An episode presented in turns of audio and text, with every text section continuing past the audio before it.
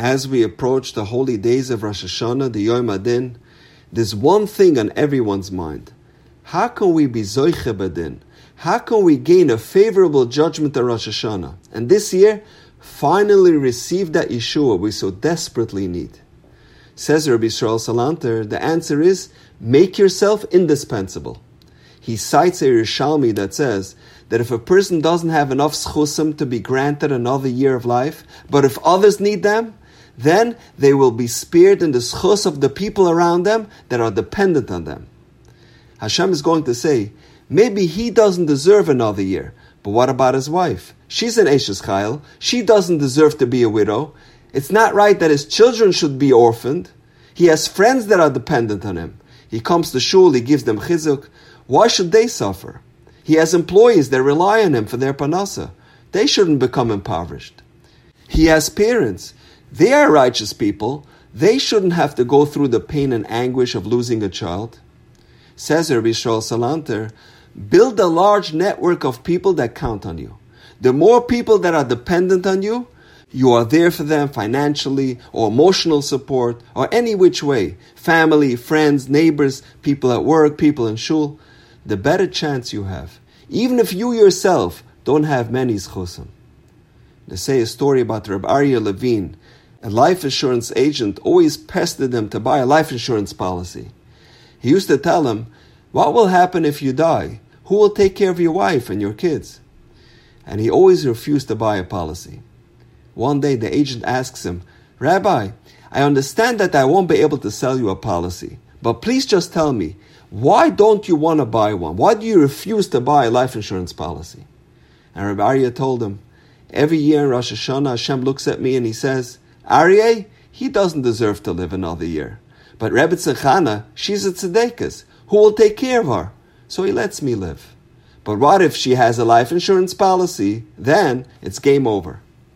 And that's why I'm afraid to buy a policy. I saw a beautiful idea from the Rebbe Rabbono of Shusha. He says, Davod HaMelech says in Tehillim, Mishpitei Hashem Emes, Sotku Yagdav. The judgments of Hashem are true, Sotku Yagdav. Righteous all around. What does that mean, Sotku Yagdav?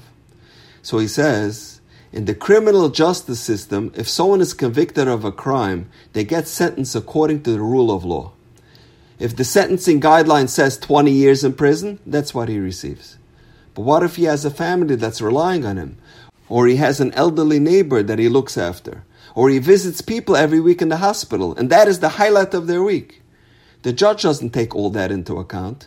You do the crime, you do the time. Not so Kadosh Baruch Hu, the Dayan Ha'emes, the true judge, the Melech HaMishpat. Tzadku Yachdav.